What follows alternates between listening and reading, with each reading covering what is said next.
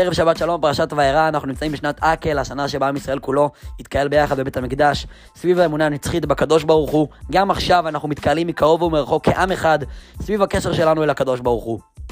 אתם מכירים את המזגן, אתם מכירים את המיקרוגל, אתם מכירים את האיי רובוט, אתם מכירים כל כך הרבה פיתוחים טכנולוגיים היום, ששינו לנו את החיים, שמחממים ומקררים את הבית, שמכינים את האוכל, שמנקים את הבית, הכל עובד טכנולוגית, והכל יכול לעבוד גם על שלט, אפילו לא צריך לגש, לגשת פיזית למוצר. לוחצים על כפתור וזה עובד.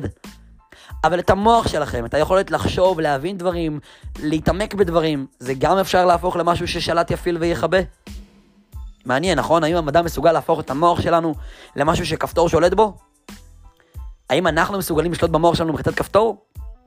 בפרשת השבוע שלנו אנחנו רואים את התחילה של המאבק לשחרור עם ישראל במצרים. לקונגרס המצרי, למעצמה הכי חזקה בעולם, מגיע משה רבינו בשליחות, הקדוש ברוך הוא, הוא דורש לשחרר את עם ישראל. אחרי כל כך הרבה שנות גלות וסבל, הוא אומר לפרעה, תשחרר את היהודים, ולא, הקדוש ברוך הוא יביא על מצרים עשר מכות איומות. מכות ניסיות, לא הגיוניות, לא טבעיות, בהם היאור, מקור המים של מצרים, מקור המחיה, הפרנסה של מצרים, יהפוך לדם. צפרדים יהיו בכל מצרים, יהיה קינים בכל המצרים. ירד מהשמיים ברד של אש ומים, מכות ניסיות מופלאות שיכאבו מאוד למצרים, אם לא תשחרר את עם ישראל. פרעה, מכה אחרי מכה, שואלים אותו, אולי, אולי עכשיו אחרי מכה דם תשחרר את עם ישראל, אולי עכשיו אחרי מכת צפרדע תשחרר את עם ישראל, כל מכה מחדש פרעה מסרב ואומר, לא, אני לא אשחרר אותם. משחק אותה גבר, לא מוכן. אוקיי, מגיע לו באמת, כל פעם שפרעה, אחרי מכה, לא מבין את המסר ולא מבין את הרמז ולא משחרר את עם ישראל, מגיע לו עוד מכה, עד שילמד את הלקח וישחרר אותם. אבל אנחנו רואים משהו מוזר. עם כל המכות, פרעה מבחירתו האישית, מבחירתו שלו, מהעקשנות שלו, היה בוחר להיות ראש בקיר ולא לשחרר את היהודים, אז היה מגיע לו עוד מכה ועוד מכה, ככה עשר מכות, עד שהוא נשבר ומשחרר את היהודים. אבל אנחנו רואים נתון מאוד מאוד מוזר. אנחנו רואים שבמכות הראשונות, בחמש מכות הראשונות, זו החלטה של פרעה לא לשחרר את היהודים. פרעה מבחירתו האישית, עקשן, משחק אותה גבר ולא משחרר אותם. אבל במכות חמש מכות האחרונות, במכות אחרי החמש מכות הראשונות, פתאום כתוב שהקדוש ברוך הוא מחליט לפרעה שיהיה לו לב קשה. פתאום פרעה נכנס לקריזה, זה לא, בחיר, זה לא בבחירתו בכלל. הקדוש ברוך הוא שמנהל את העולם, הוא גם מנהל את פרעה, וקובע לפרעה מה הוא ירגיש בלב שלו ומה הוא יחשב במוח שלו. הקדוש ברוך הוא לוחץ על שלט, וגורם לפרעה שהוא לא יוכל לשחרר את עם ישראל. אז לכאורה, למה הקדוש ברוך הוא מעניש את פרעה על זה שהוא לא משחרר את היהודים? הרי זה לא בבחירה של פרעה. פרעה רוצה לשחרר את היהודים, אבל הקדוש ברוך הוא גורם ללב של פרעה ולמוח של פרעה לא לרצות את זה. זה לא בחירה של פרעה לא לשחרר את היהודים. אז למה הקדוש ברוך הוא מעניש את פרעה על משהו שהוא לא עושה? המצב הזה שפרעה נמצא בו, שהוא מרגיש שהלב שלו והרגשות שלו והשכל שלו לא רוצים לשחרר את היהודים, זה מצב שקורה לכולנו בחיים שלנו. המון פעמים מישהו מרגיז אותנו, צועק עלינו, מעליב אותנו, ולנו בתוך הלב שלנו, בתוך השכל שלנו, יש את התחושה, ההרגשה, ההבנה שאנחנו צודקים. שעכשיו צריך להראות לו לקח, שעכשיו צריך להיות איתו ברוגז.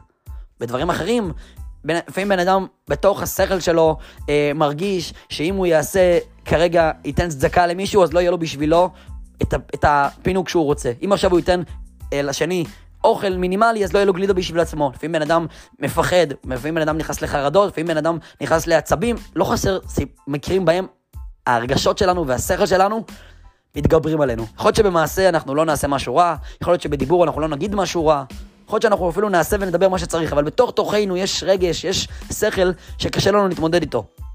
מה אנחנו עושים במצב הזה? לכאורה בן אדם יכול להגיד שזה לא בידיים שלו. אבל הסיפור הזה עם פרעה מלמד אותנו הפוך. אנחנו רואים שהקדוש ברוך הוא אומר לפרעה, כביכול, בעיקר שהוא ממשיך להעניש אותו, נכון שאני שולט לך על הלב, נכון שאני אומר לך בעצם לא בדיבור ממש, אבל אני גורם לך מה להגיד למשה רבינו, אני לא משחרר את היהודים. אבל תדע לך פרעה שכל בן אדם, הוא יכול לנצח את היצר שלו, את השכל שלו, את הרגשות שלו. זה התפקיד שלך.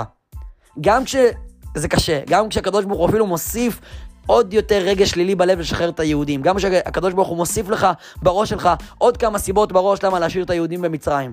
אם אתה יודע את האמת, אתה יודע מה באמת אתה אמור לעשות, אתה צריך למצוא את הדרך להתגבר על הרגשות, להתגבר על השאלות. אתה מסוגל לזה. בגלל שהקדוש ברוך הוא מצפה מפרעה להתגבר על זה, לכן הוא ממשיך להעניש אותו. כי באים ללמד אותנו מסר. כשמישהו מכעיס אתכם ומרגיז אתכם, יש לכם את הצדק בתוככם באמת לכעוס עליו. שמישהו גורם לכם להרגיש איזשהו פחד, איזשהו חשש. יש לכם את הלגיטימציה לפחד, זה אנושי. אבל מעל הכל, אחרי שאתם כועסים, אחרי שאתם מפחדים, אחרי שאתם עצובים, אחרי שאתם כועסים, בתור אנשים שהקדוש ברוך הוא נתן להם נפש אלוקית, לכל יהודי הקדוש ברוך הוא נתן איזשהו נשמה בתוכו, שהיא יותר חזקה מההיעלם והסתר של העולם, היא יותר חזקה מהרגשות, יותר חזקה מהשכל. כשמישהו יודע את האמת, אז גם כשזה נורא קשה לו שכלית, וגם כשזה נורא קשה לו רגשית, יש לו את החובה לרסן את עצמו. זה כמו שמישהו נורא רוצה לעשן, נורא רוצה, הוא נורא אוהב את זה, הוא נורא חושב שזה מרגיע אותו. הוא חייב לזכור מה נכון באמת, להתגבר על עצמו. כשמישהו, הבן שלו מכניס אותו, והבן שלו באמת עשה משהו מאוד מאוד מרגיז, אבל הוא יודע שהוא האבא פה בסיפור, ואם הוא לא יתנהג בוגר, הילד ייפגע. אם הוא לא יתגבר על עצמו, אז מה שצריך לקרות, מה שקדוש ברוך הוא רוצה שיקרה, לא יקרה. אנחנו בני אדם, אבל אנחנו צריכים למצוא, גם אם לא כפתור בשלט, אנחנו צריכים למצוא איך אנחנו גורמים לשכל שלנו, לרגשות שלנו, גם כשהם מאוד מאוד קשים לנצח אותם. לנסות כן לחשוב, כן להרגיש מה באמת דרוש מאיתנו, מה באמת אה, השם רוצה שנעשה, ולמצוא את הדרך לעשות את זה. כשאנחנו נעשה את זה, העולם סביבנו יהיה עולם טוב יותר, אנחנו ננצח את עצמנו, וממילא אנחנו כבר נזכה לגאולה אמיתית והשלמה בקרוב ממש. שבת שלום, משיח נאו.